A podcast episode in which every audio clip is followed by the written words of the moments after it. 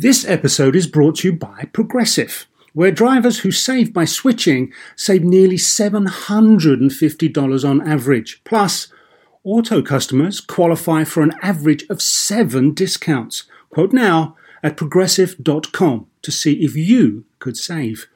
Progressive Casualty Insurance Company and affiliates national average 12 month savings of $744 by new customers surveyed who saved with Progressive between June 2022 and May 2023. Potential savings will vary, discounts not available in all states and situations.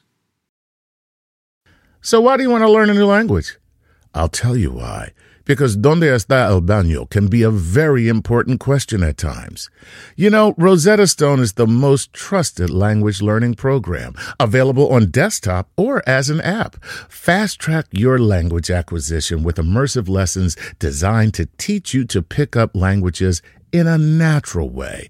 I love the fact that I can go from my laptop to my phone to pretty much anywhere and learn the language of my choice. Not to mention, I'm bringing my communication skills to new heights. Don't put off learning that language. There's no better time than right now to get started. For a limited time, Star Talk Radio listeners can get Rosetta Stone's lifetime membership for 50% off. Visit rosettastone.com slash StarTalk. That's 50% off unlimited access to 25 language courses for the rest of your life. Redeem your 50% off at rosettastone.com slash StarTalk today. Welcome Star Talk, your place in the universe where science and pop culture collide.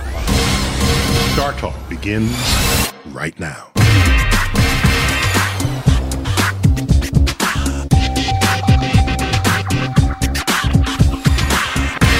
Welcome back to Star Talk Radio. All right.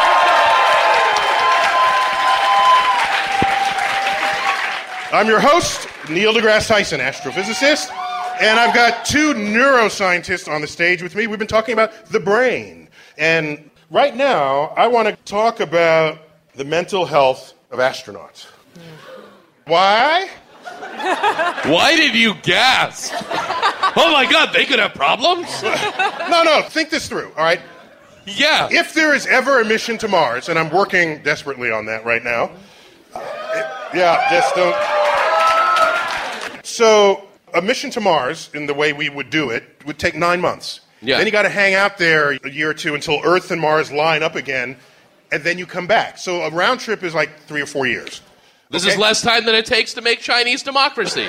the album. If that's really if a return mission is possible. Yeah, yeah, no, but let's assume it is. interesting. So I want to ask the two of you. I've got some set of astronauts, let's say seven. They are in the same space for nine months, and they're together for three years. Is that recipe for disaster? Ask 90210. Ask Gilligan. Ask the men that were on the Mars 500 mission. What was that? There was a mission that just took place in Russia, right? And it was, you know, a crew of men who In isolation. Yeah, in isolation for like it wasn't 500, it was like 560 days or whatever, trying to see if you could have a group of people together And- and what not happened? kill each other. Yeah. Well, it, I think it's hard to say because they came out. Wait, they either killed each other or they didn't. No, What do you they- hard to say. Well, one man ended up cat pregnant. situation. One man. No, they did not kill themselves. Okay. Or each other. so, do you make it more interesting and have men and women? Well, uh, some people- assuming heterosexuality. What- You know, I think that this is a big part of the space program is bringing in psychologists and trying to figure out what is the best situation. And some people have proposed to have actual couples or families be the first explorers. so that They can do it in space do and not burn each other with a fire. right, yeah, Heather. Knives. Going into space is a very, in terms of evolution, it's a very abnormal circumstance for people to be in isolation for so long, for those lengths of time. Not just isolation. I mean, there are a lot of things about yeah. space. That and are there and, and abnormal. people could freak Me out. too. So I think what's really important is you have to seriously select people who have what it takes to withstand such extraordinary circumstances. right If you, if you flip out Yes. in space, you Yeah. can't just get rid of them. I'm sure they're carrying Xanax with No, them. No, you can't get rid I'm of just them. Just saying. can't get them back. you can sedate them. But you have to do a lot of serious psychological testing because it's a very abnormal circumstance. Practically every sci fi movie in the 60s, 70s, and 80s with long voyages, somebody goes berserk. Yeah, which and is and even when it's not a human, in 2001, the computer went berserk. Does that And now on Bravo, all the real housewives go berserk. But what Heather just said, I think, is really important. She said, that's normal. And I think that sometimes my fear is that when we look for astronauts or cosmonauts with the right stuff, what we're really testing for is people's ability to suppress the crazy and to not show the crazy on the test. And really, is somebody who doesn't feel things and somebody who's actually very comfortable being in isolation for nine months and going into space, is that normal? Or isn't it more normal to process those emotions? Maybe we should be sending a shrink on the mission. I'll that go. might actually be quite helpful. If you haven't seen 2001, the computer becomes a homicidal maniac, basically. How? Like they do. How? These are the letters that precede IBM in the alphabet, in case you didn't know that. Ah. Did you know mind blown. that? Did you know that the HAL font in 2001 is the same as the IBM font? It has these sort of lines through it. You didn't know what? No. Mind informed. So how about this? If you're in space where no one can hear you scream, if you're in space where you turn out the lights, it is as dark as it gets. That's a kind of a sensory deprivation. And I read all about people going crazy or altering their mind state in sensory deprivation chambers. Mm-hmm. Is this a good thing, a bad thing? What is going to keep them going for the nine months? So what happens is our brain it's made to take in stimuli and process it. And when it's devoid of external stimuli, it will create its own. And that's where these internal thoughts. And what's really interesting is that whether you actually see something physically out there or imagine it, it actually stimulates the same parts of the brain. It's very hard to distinguish whether a percept is being generated internally or externally. How do you judge then if it's stimulating the same part of the brain, whether you imagine it yourself or whether it's an external stimulus? If you have a few set of people on a voyage, at what point who's going to say what is real and what is not? This is the problem also with Because when we have 100 people, we can just take a vote. We should send seven schizophrenics into space with audio and visual hallucinations and make it a reality And show. Then the real housewives of outer space. Schizo to the death. But schizophrenics believe their hallucinations. With a person, let's say an astronaut who's in space and who might, let's say, be having a visual auditory hallucination, the way to distinguish it is that if it was actually something external and real, everybody should be able to agree upon it. If it's an individual percept that's being developed in their own person's mind, only he would see it and the others wouldn't. you'd That to would be the reality check. You'd have to convince the person that they're the ones hallucinating. yeah, and hopefully they're rational enough to think that I trust my fellow colleagues to tell me And that hope- this thing is not and actually hopefully there. multiple crew members aren't experiencing auditory. But the or thing is, you wouldn't be experiencing wouldn't the have same, one. thing. Same one, Yes. okay. The guys on the International Space Station, you know, I interviewed two of the guys on the ISS about a month ago. Braggart. It was actually really cool. They were like floating in the interview. Well, I was in a space shuttle. I, were? really, I was, yeah. That's so cool. On Earth. On, yeah. Yeah, yeah, I went inside. Uh, That would be an Earth shuttle. Yeah, see, yeah, well, yeah. but it was. I got to go in uh, Discovery. Okay. Yeah. very cool. Suck it.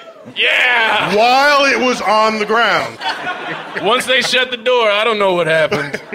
But you know what? Okay, so they were floating around. They What were happened? floating around, and I asked my readers to give me questions to ask them. And a bunch of people asked, when you dream in space, is the content of your dreams any different? And what's funny is I that's a good asked. I think, Donald Pettit this question, and he was like, no. Science really is answering all the questions that 18 year old asks as When they're high. fa- as when they're high. Exactly. That is all of science. Th- This is why I'm a neuroscientist. When I was five, I asked my dad, "Where do my thoughts come from?" And you know, he said they come from your brain. And I said, "Well, can I keep them when I die?" And of course, he had no answer for me. But I said, "Well, how do they come from my brain? How can I keep them?" And this really motivated me to become a neuroscientist. There was an episode of The Twilight Zone Oh. where, where the daughter, at age 18, asked her parents, uh, Mom, Dad, how come there are no pictures of me as a young child? And she would later learn that they manufactured her. And so when you say to your father, Where do my thoughts come from? I imagine him saying, "We hand them to you." that would have just been just a totally mess with you. Wait, you. so dad is God? That's very Freudian. It's very So back to 2001, Space Odyssey. So first Hal goes crazy, kills everybody. Then Dave, at the end, he's tripping. There's no other explanation for what's going on there. There's like colors. Remember, it is the 1960s that this film was made. And so, is there a state of mind where you're just tripping because your brain is creating its own chemicals to do that? Yes, it's a natural reaction. Actually, that would be what we would predict what would happen if somebody has been so sensory deprived and socially deprived for so long. The brain's innate response will be to create its own stimulation. And that will look something like along the lines of a trip. And even just thinking about here on Earth, the concept of the universe, it gets really trippy after a while. And you have to kind of then say, I can't think about that. I'm going to refocus on, you know, what's the latest thing on, you know, e news, for I'm example. going to just listen to Pink Floyd. Yeah, exactly. you know, I need to distract myself because it's so outside the realm of our innate experience, or even thinking about the concept of your own mortality. It gets too freaky that you need to say, "Oh, I'm going to play Xbox now." So the brain's reaction is to do something else to distract itself. Okay, so forgive my persistent reference to the Twilight Zone, but there are other episodes where they show an astronaut alone, then he starts freaking out because he was deprived of human interaction. Mm-hmm. Since then, I have come to find people who don't want any human interaction at all. They're perfectly happy not saying anything to anybody forever. Well, they'd be And so- great going to MIT or being an astronaut. Well, that's what I'm saying. So since they exist, I'm just kidding. I'm just kidding. I They love don't MIT. exist. they don't exist. She's not kidding. You are not kidding. not kidding. The truth is, this is the hyperbolic view. These people don't exist. It's very rare for somebody to never have any interaction. Not with the mailman, not with, you know, somebody at a store nearby. Even people who kind of have agoraphobia and don't leave their houses very often are often obsessive about doing things online. You see it in prisons when you put people Well, that was going going to be my question. In prison, and that happens. What we were just talking about happens. do they like if you're thrown in the hole? Do you have those like hallucinations? A lot of them attempt suicide in that situation and they do it in a very violent way because they don't have anything to attempt suicide with because it's just that frustrating to lose the sense of who you are. Well, are. this is why isolation chambers or in prison are the worst form of punishment. The worst thing you can do to a person is not put them behind bars, but put them in solitary confinement. I mean, Paris Hilton went crazy, right? They put her in prison and they had to like. Did a she good go crazy, or had she already been? That's a very good question. But the worst thing you can do to a person is isolate them from other people. All right, so getting back to astronauts then. There's a famous astronaut case, Lisa Novak. Okay? She was an astronaut on STS 121, Space Shuttle, to the International Space Station, July 2006. She was a mission flight engineer. So she was 13 days in space, okay? Another astronaut was her lover, who she went to return to, but he then fell in love with somebody else an engineer from Patrick Air Force Base in Florida. Mm. Astronauts live in Houston, by the way. So, Did the same thing not happen with the band Fleetwood Mac? so she comes back from her mission, We're technically other. drives 900 miles from Houston to Orlando. Why? Well, Disney World. yeah, perhaps. she wore a diaper. That's how desperate she was to not stop. So now, is she up to no good? Let's find out what she was in possession of. She had a black wig, a tan trench coat, a BB pistol, ammunition, So far, all stuff I have. pepper spray, a two pound drilling hammer, an eight inch folding knife, rubber tubing, latex gloves, and plastic garbage bags. and a Fergie album. Just on repeat.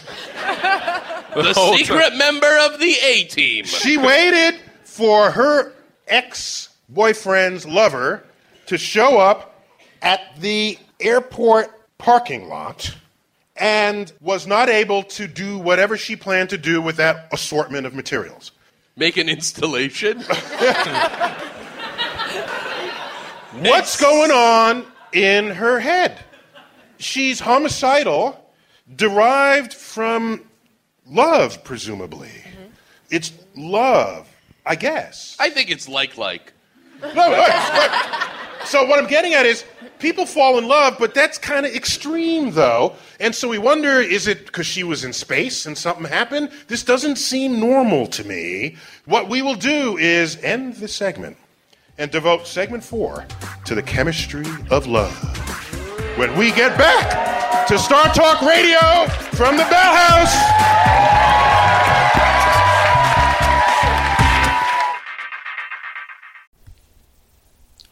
This podcast is supported by FedEx. Dear small and medium businesses, no one wants happy customers more than you do. So you need a business partner just like you, like FedEx, who understands your passion for serving your customers because they have the same commitment towards you. That's why FedEx offers you picture proof of delivery, packageless and paperless returns, as well as weekend home delivery to 98% of the US on Saturday and 50% on Sunday. See the FedEx service guide for delivery information. What's more, FedEx Ground is faster to more locations than UPS Ground. Trust FedEx for timely deliveries. See what FedEx can do for your business. Absolutely, positively FedEx.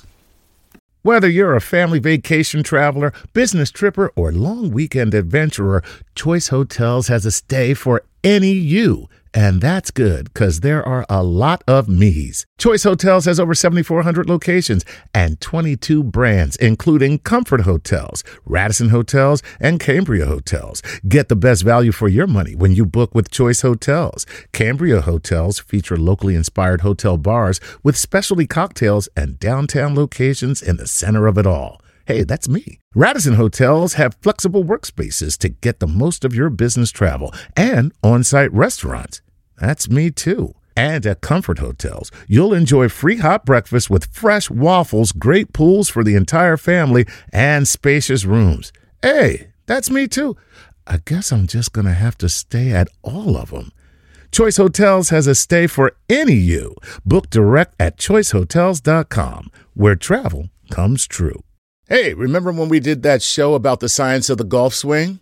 Well, let's take that to the next level. And that's because PXG has developed the Black Ops driver so golfers don't have to sacrifice distance for forgiveness. And the science proves it. PXG Black Ops Driver is a breakthrough in driver technology. It's a complete and total victory in golf club engineering, unlike anything you've ever seen before. Black Ops drivers are adjustable to deliver a combined MOI of 10,000 plus for unreal forgiveness. Now that's ridiculously high. The higher the MOI, the more forgiving the club will play. So you don't have to square the ball perfectly for it to go straight and get distance. Add PXG's new advanced material face technology, and you get incredible ball speed that pushes the distance to the absolute limits. More forgiveness, more distance, no sacrifices. PXG Black Ops Driver. Hit your tee shot straighter and farther. The proof is in the science. Learn more and get free shipping on all equipment. Go to pxg.com slash StarTalk and use code StarTalk at checkout. That's pxg.com slash StarTalk. Use code StarTalk for free shipping on all equipment. pxg.com slash StarTalk. Code StarTalk. Welcome back to Star Talk Radio.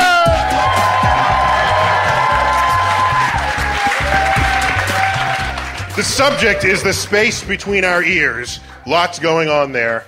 And we couldn't have this episode of Star Talk without some discussion about the brain chemistry of love. Yes. So, Kara, tell me about the chemistry of love. We learned in the previous segment that there was an astronaut who kind of went berserk by any normal measure of behavior in a breakup of a relationship. The only example of someone acting weird while being in love. Okay, so question to you: Is that normal? Is that exotic? Is it because she was in space? What's going on here? So I think that everybody in this room, everybody listening in their own homes right now, who has experienced love or however they choose to define love, has done something bat crazy in the name of love. I like the person who just went, love. hell yeah. So wait, bat crazy while being in love, or bat crazy when they lose their love? Either way, I think that love is a very intense emotion for a lot of people, and people have very intense behavioral experiences linked to it. And her brand of crazy this is the astronaut, Lisa yes, Novak. is probably more deeply based in mental illness than somebody else's brand of crazy. But you know, love does mimic these certain brain pathways that involve a lot of different neurochemicals, and it really mimics, in many ways, a brain pathway that's similar to the one in addiction. And we find sometimes that during an intense breakup, that mimics the symptoms of withdrawal. So it's not that we want the person or that we miss the person, it's that we physically need that person the same way. So you can track the chemical. exactly. You need the methadone of love. The methadone of love. Yeah. I'm the methadone of love. You got to say it with the Barry White Methadone voice. of The methadone of love. Okay. Which is Fun why a flirting with you, theme- Neil. No, which is why you know a lot of people when you're trying to get over a breakup, your good friends recommend that you kind of get out there a little, you know, distract yourself because sometimes yes, you do need the methadone of love. What better way to get off heroin than cocaine? In short bursts with no commitment. As long as you're of at age. or methadone, which actually Yeah. does help you get off of Right. heroin. Yeah. But we study people with these behavioral addictions, like pathological gambling or compulsive shopping, which are behavioral addictions that are devoid of any I ingestion. I have to ask. Yeah. In the world of the study of people who are addicted to shopping, Right. what percent are men? Ah, that's really interesting. It's actually more prevalent in women, but more prevalent in men to be pathological gamblers. So you can choose. I just want a number. Oh. How many pathological shoppers I are men? cannot give you an exact number at this Society's time. rules make women shop and men gamble, so it's 60% is the answer for both. All right, go on. I did a study last night as I was falling asleep. So, devoid of any chemical ingestion, people can be addicted to certain behaviors, to certain highs that they get. Eating. For Because your brain is making the chemicals itself. Exactly. The brain is making them themselves. So you win a lot of money in a gamble and you get a high from that. You get a kiss from your lover and you get a high from that. Well, okay, I've been on mountaintops. Yes. It is dark. I am above the clouds. Are you an astronaut? No. One does not need to go into orbit to get above the clouds. I and the telescope are alone in the dark of night, drinking in the cosmos. I don't want to hear the rest of the story. Uh, you know what? I- Keep it to yourself. I, Feel a cosmic passion that is not equaled in any other activity. Am I in love with the universe? yes, you are. You are. You're addicted to the universe. Congratulations. no, but there's some people who are in love with what they do. They're in love with the universe. They're in love with studying neuroscience. And that's an addiction. If you can't do it, if I said you cannot study space for the next year, you might go through withdrawal. So this love chemical, it doesn't have to be human, it could be objects. It could be an object, and it that actually harks back to psychoanalytic ideas that you can fall in love with the object. It might be a person, it might be a parent, it might be a, A thing. really cool hat. exactly. So that's a chemical. So now we were chatting earlier, and you were telling me that there's the chemical that is raging when there's just lust. Sure. Okay, that's not love. That's that's just sex. Well, there's an anthropologist, an evolutionary anthropologist named Helen Fisher, who's also studied the neurobiology of love. And she claims that there are three stages to love there's the lust stage, there's the attachment stage, and there's the commitment stage. And what we see is that what's happening in the brains of people when they're first falling in love, when they're very sexually active, when they're lusting after one another, is very different than what we see in the brains of people who have been Given together. up and are, and are married. And the funny thing is, is that what we see is that there are similarities in this lust stage to drug addiction, and there are similarities in this commitment stage to what you would see between like mother and child, which is an intense bonding, which involves hormones like oxytocin and vasopressin. Whereas earlier, we're seeing hormones like dopamine, which is involved in the reward pathway. Okay, and, and the breakup is the withdrawal. Is the withdrawal from this? So, what if you lust after somebody while you're on drugs?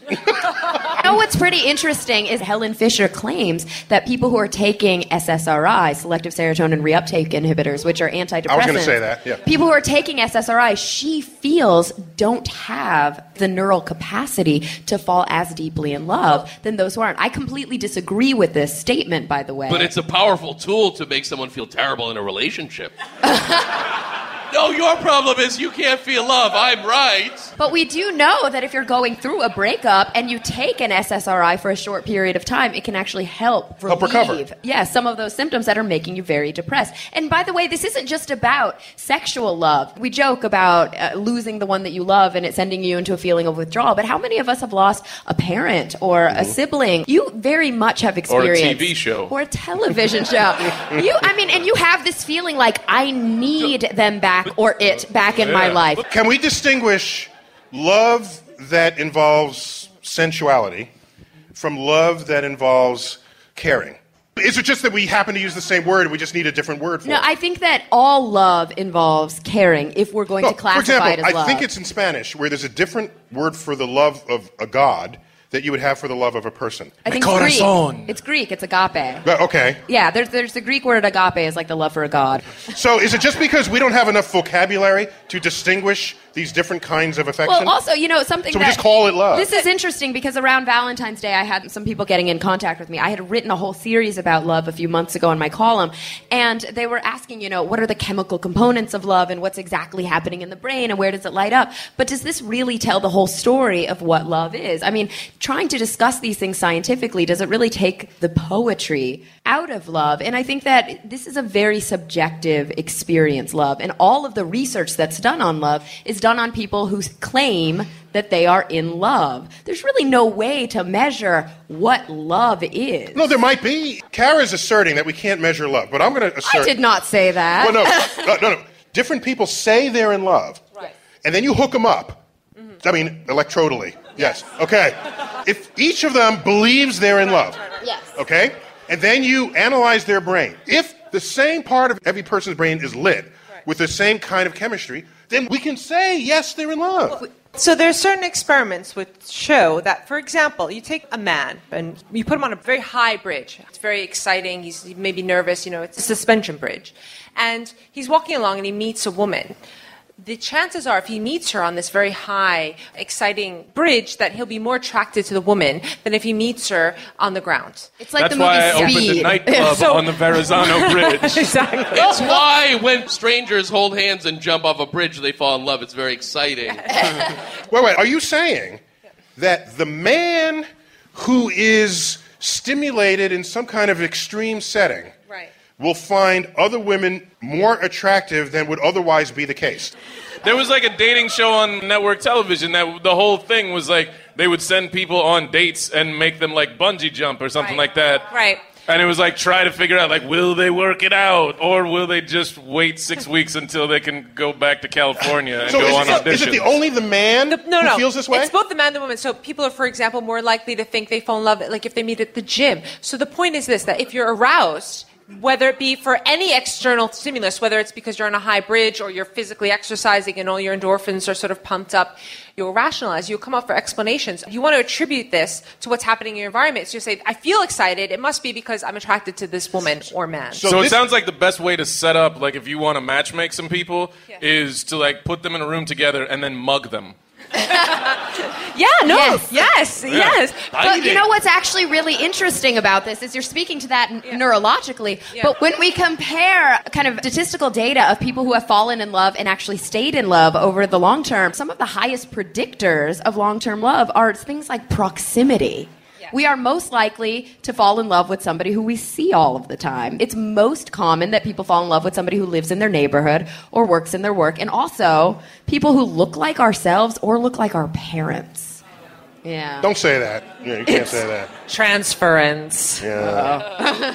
all right, so people have invested a lot of brain energy in trying to figure this out. Are this the dating services do this now? Helen Fisher actually does work with Match.com. So consults she- with them. be- well, because she can use their data There's so Oh, okay. much data out there of these people and these experiences, and she does a lot of studies using There's that. one more element that's just a bit outside of the brain. There's something called the major histocompatibility complex. They do studies of long-term relationships that find that people who are attracted to each other when they look at their immune system have complementary immune systems. So there is a chemistry of love. there is a chemistry. Wait, of what does that mean? Complementary immune That system. means like what makes me get sick doesn't make what you get sick, and what makes you get sick doesn't make me get sick. And so if we combine, so you can our- tongue kiss and Yes. not injure each other. Well, when you kiss, one idea is that you're actually exchanging genetic information. So a lot of motivating us is this sort of underlying if our genes are compatible. So, is it true then, based on what you just said, that other than that kind of opposite element, it's not otherwise true that opposites attract? No, yeah, I think that's Opposite immune systems. opposite attract. immune systems attract. That's the famous quote. That's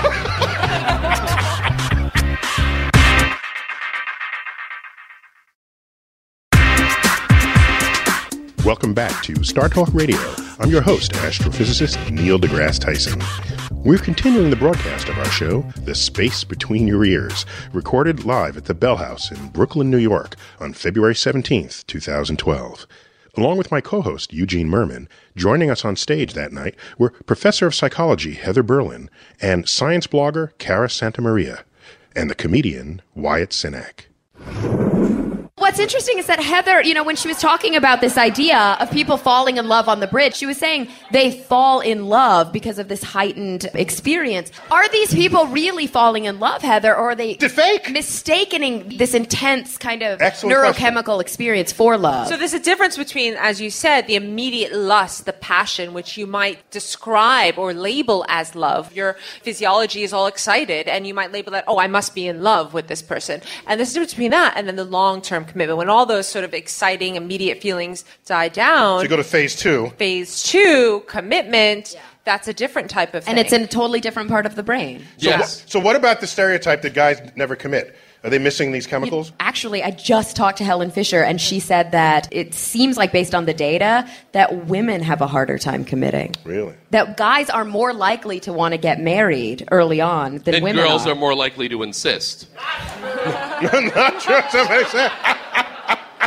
I think, think We the have a difference- I don't know if you heard his re- science. He's like, nah. The difference here is that women tend to be more selective than men. So when you say not true, not true, women want to commit and men don't, it's because women are finding the person that they want to commit to. Like it's most likely when you ask a woman, she's got like four guys that have at some point in their lives wanted to marry her, but she didn't want to marry them back. So she was waiting until she found the one who she really wanted to And marry. then that's where she goes in for the commitment. exactly. Whereas the guy, always wants to commit and just always says he doesn't.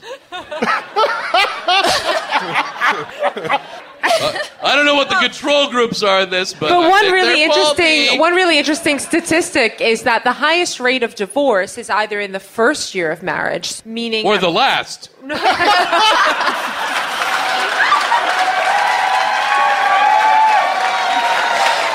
I'm just guessing.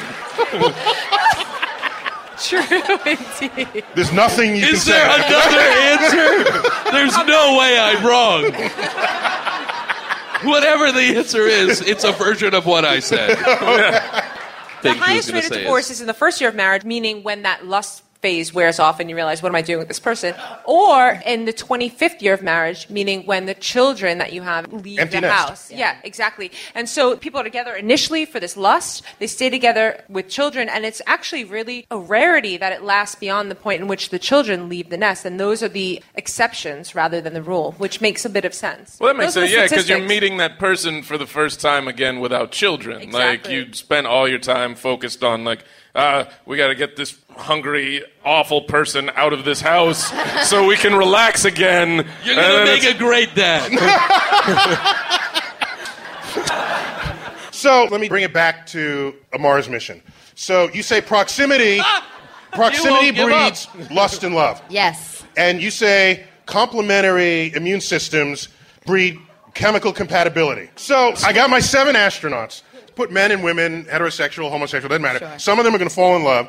They're going to want to have sex. Yes. Okay, fine. It's zero G sex. Yeah. Yeah, it's zero G the whole way. Fun. Yeah. And you have to like brush up on your laws of physics to do that. I think they have like a suit that they've developed. yeah, because otherwise you're careen off the walls. Does It doesn't- Viagra work in outer space? I'm going to say yes. Just asking. Yeah, yeah. Because it's mostly on the inside, I believe. All right, now it turns out that if you got on board the fastest spaceship we have ever launched and aimed it towards the next star system, it would take you 50,000 years to get there. So, if you want to send people to the next star, they have to be really fertile. Yes. Yes, okay, so you have to start making babies, they get raised, they become the next generation, and it just continues, and 30 generations down the line, they land. If they undergo normal sort of relational activities, there's a chance that. The word you is sex, right? Yeah, Doing it. that- a chance you can sustain this.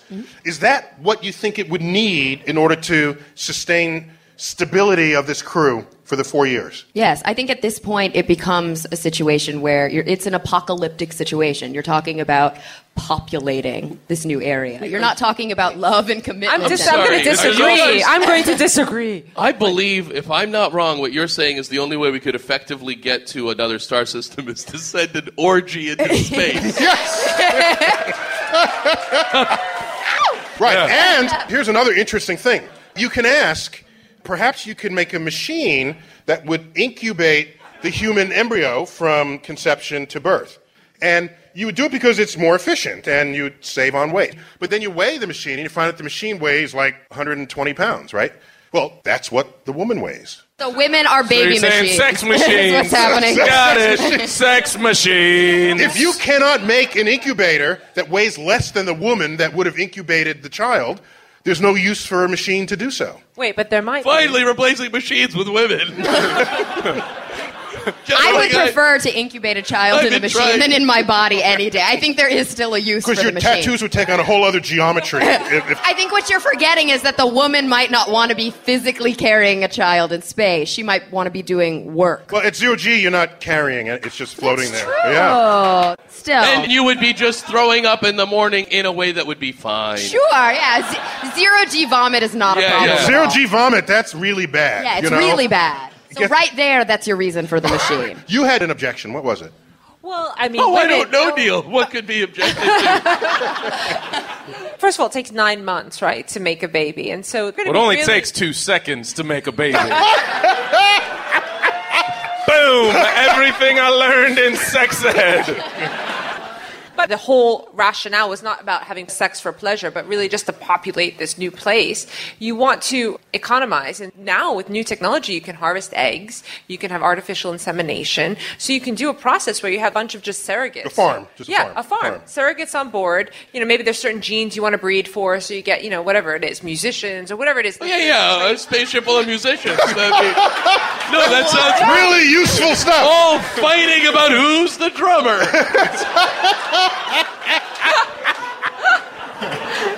I mean, Maybe just some could be food for the robot harvesters. just the sperm of musicians or scientists or whoever it is, whatever trait it is you want, you take that sperm, you take those eggs, and then you have surrogates or carriers that you can inseminate, you know, multiple women at the same time. Yeah. And and then Okay, by the thanks. time they get there, there's going to be a whole new population. Okay, here's my concern. Because what started this is the psychological stability of human beings.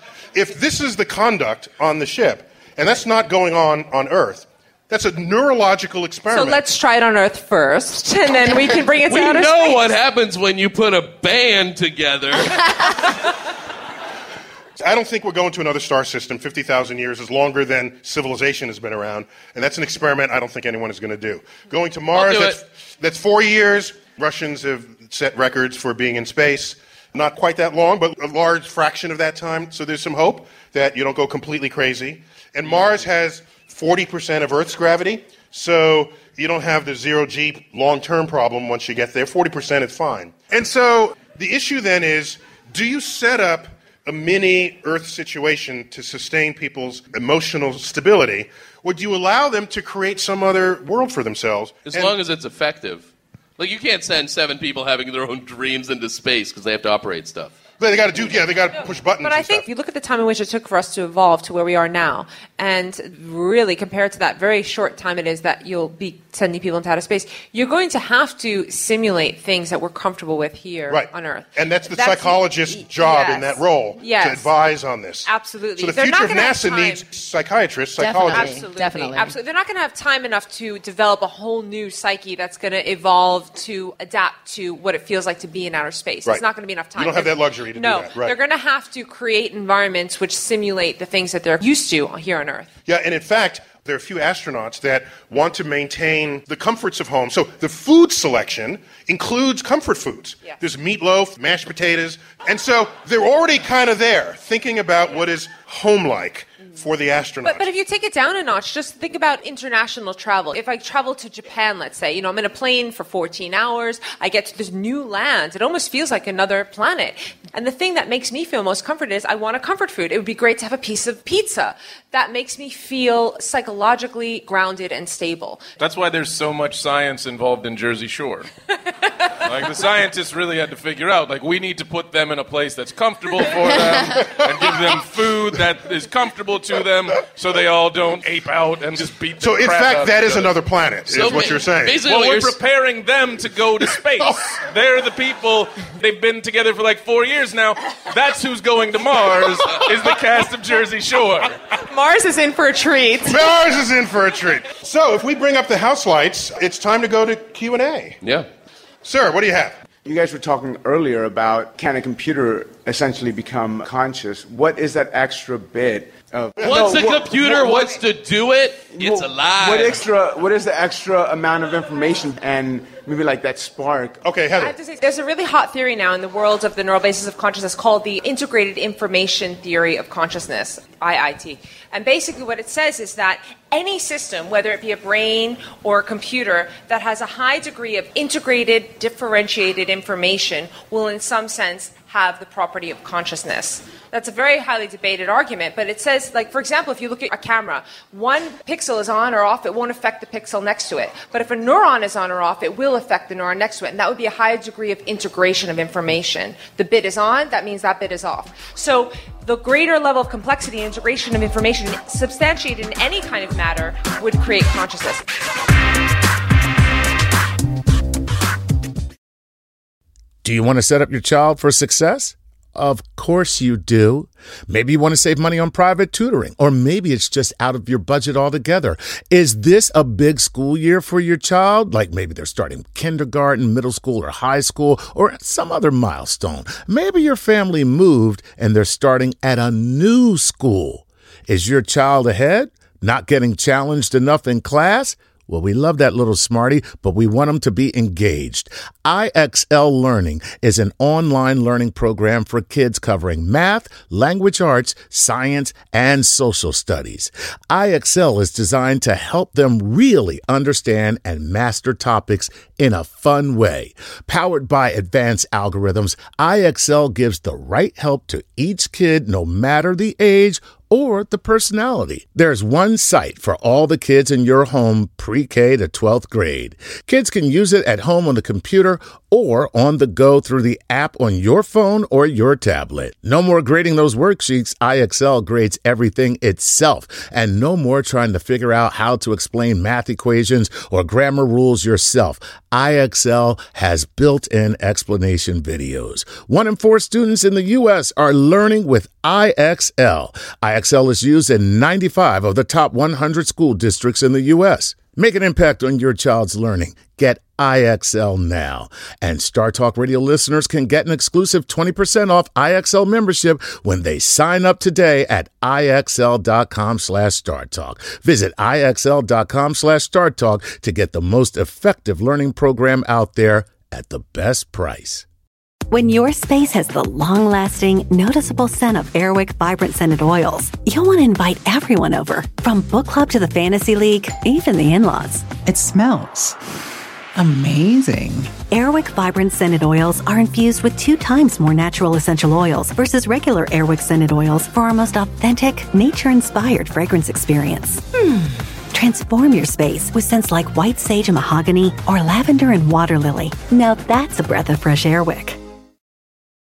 Whether you're a morning person or a bedtime procrastinator, everyone deserves a mattress that works for their style. And you'll find the best mattress for you at Ashley. The new Tempur-Adapt collection at Ashley brings you one of a kind body conforming technology, making every sleep tailored to be your best. The collection also features cool to the touch covers and motion absorption to help minimize sleep disruptions from partners, pets, or kids. Shop the all new Tempur-Adapt collection at Ashley in store or online at ashley.com. Ashley, for the love of home. Welcome back to Star Talk Radio. I'm your host, astrophysicist Neil deGrasse Tyson. We're continuing the broadcast of our show, The Space Between Your Ears, recorded live at the Bell House in Brooklyn, New York on February 17th, 2012. Along with my co host, Eugene Mirman, joining us on stage that night were Professor of Psychology Heather Berlin, science blogger Cara Santa Maria, and the comedian Wyatt Cenac. So now Q&A on our special Star Talk broadcast, our third from the Bell House. Yeah. Sir, yes. A disturbing number of tonight's topics were redolent of this week's hysteria in the Congress about allowing women to serve in the military.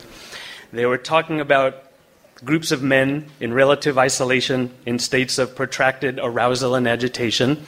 And apparently, the way they coped with this was through increased amounts of sexual assault on women.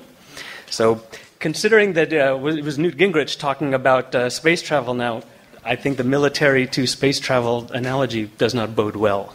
So, interesting point. Can you ladies react to this? I mean, men behaving badly. Well, I, I think that. Uh, may I, add the word very? Very badly, yes. I think that the idea here is that when we're talking about space travel, a lot of these organizations like NASA are trying to figure out how to make space travel more normal, more kind of reminiscent of what we're experiencing on Earth. And I think that the idea of sending soldiers into battle is to strip as much of that humanity out of them as possible during that training and to make it so that these individuals are trained to be able to actually engage in combat, which we don't experience in our regular day to day affairs. And so, I mean, if the idea here is to bring our families along, or if it's just to bring, you know, women, and women already serve in the military and they're in many of these areas, but specifically what we're talking about is arming them. Well, no, I think the argument here is the idea that men who are serving are in isolation and that's going to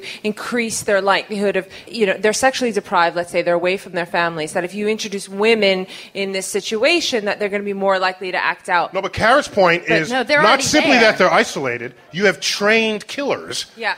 in a, in a situation that's not an everyday circumstance put into the isolated. Yeah, and this isn't But- a controlled Don't most study. astronauts have military background? Some in the, of in the old do. days. In the old days, they were fighter Not anymore. pilots. In the old days, they were all A lot of them, they're school teachers now. And, Uh, like, but there's and firemen. really and rock stars. This We're is not a rock stars. controlled, you know, this is not a controlled scientific study. So there are confabulating variables here. Is it the aggression from the training that is causing more rape, or is it because they are, you know, not around enough women? And the truth is, at that point, I think that. We need more oversight of these men. That's the real problem. It's not should we surround them with more women or less Can I women. suggest this, though? When I study people with impulse control disorders, what makes us uniquely human and different from other types of animals is that we do have this large prefrontal cortex that allows us to inhibit these innate behaviors. I want to rape. I want to grab that piece of chocolate cake right now. But then you have the idea there's Rape, long chocolate term. cake, that in- was in the same sentence? Well, they're urges. This They're audience urges. has done a great job not having sex with each other and watching us. And I commend you. But the thing that makes us human, and we're able to understand long term consequences and inhibit those innate desires. You know what? I have this urge to have the piece of chocolate cake, but I know I'm on a diet and I want to lose weight, so I won't. You're overcoming the lizard brain. Exactly. Overcoming the lizard brain. And I don't see why soldiers shouldn't be able to do the same thing that we all do every day. Let's go to the next question. Yes. Could you look at what happened with our crazed astronaut, maybe falling in love with another astronaut, arguably one of the most, maybe not dangerous anymore, but very high risk, high reward type job, and that really affecting her psyche and why she believed she loved this man the way she did? Yes. I mean, if the if the question is, could we imagine that affected her psyche? Yeah. I think we have to all agree. Well, just so we understand the question. So the question was to be an astronaut in the first place is to accept a high risk, high danger job. And that is a selection filter that creates a kind of form of mind that might be susceptible to this behavior? Okay, well, actually, Okay. a month or so ago, Thank I you. went to this great science convention, and we were having a conversation about people with the right stuff. You know, these astronauts that are chosen for missions, and it sometimes makes me wonder: is our selection of the right stuff too similar to the selection of the right stuff for you know a soldier? Shouldn't we actually be looking for people that have more nuance More- to more- their I'm gonna, I'm gonna, I'm gonna, Yes. I'm gonna pull some weight here now. So I was talking to Buzz Aldrin. Fine. From outer space. From outer space. I know him. And in name. what was really interesting to me is he said after he came back from walking on the moon, he developed Uh, depression. we, we once went to the moon. Yes, we did. He had a boner Yeah. for two months He- straight. Nothing no, he but could he do. developed depression after that, severe depression. Now, you could say it might have been in his genes and he was predisposed to that, but if you think about the creative geniuses that we've had, there's a high rate of depression and other psychiatric illnesses in people who are creative artists. So there might be this type of people who are these adventurers, these sensation seekers who want to go walk on the moon. There might be an abnormality to that. That's not a normal thing. Most normal people don't want to walk on the moon. Yeah, it's scary. I'm also, Yeah. I'm also going to pull some weight. I was talking to the Wookiee Chewbacca, and he said, which I can't argue with presume that. I mean, I believe that if you were to take away someone's experience of walking on the moon, they would totally be bummed out for some period of time. It's a real, like, buzzkill Yeah. when you get back to Earth. Oh! That's it for Star Talk Radio. Thank you all.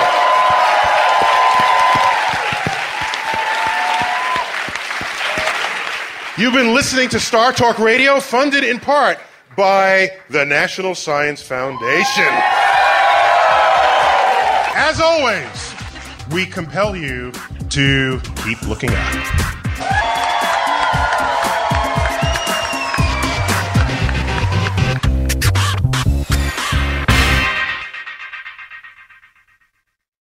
Whether you're a morning person or a bedtime procrastinator, everyone deserves a mattress that works for their style. And you'll find the best mattress for you at Ashley. The new Tempur-Adapt collection at Ashley brings you one of a kind body conforming technology, making every sleep tailored to be your best. The collection also features cool to the touch covers and motion absorption to help minimize sleep disruptions from partners, pets, or kids. Shop the all new Tempur-Adapt collection at Ashley in store or online at ashley.com. Ashley, for the love of home. Sometimes it takes a different approach to help you unlock your true potential. With Capella University's game changing FlexPath learning format, you gain relevant skills you can apply to your career right away. Earn your degree from an accredited university and be confident in the quality of your education. Imagine your future differently at capella.edu. Capella University is accredited by the Higher Learning Commission. Learn more at capella.edu slash accreditation.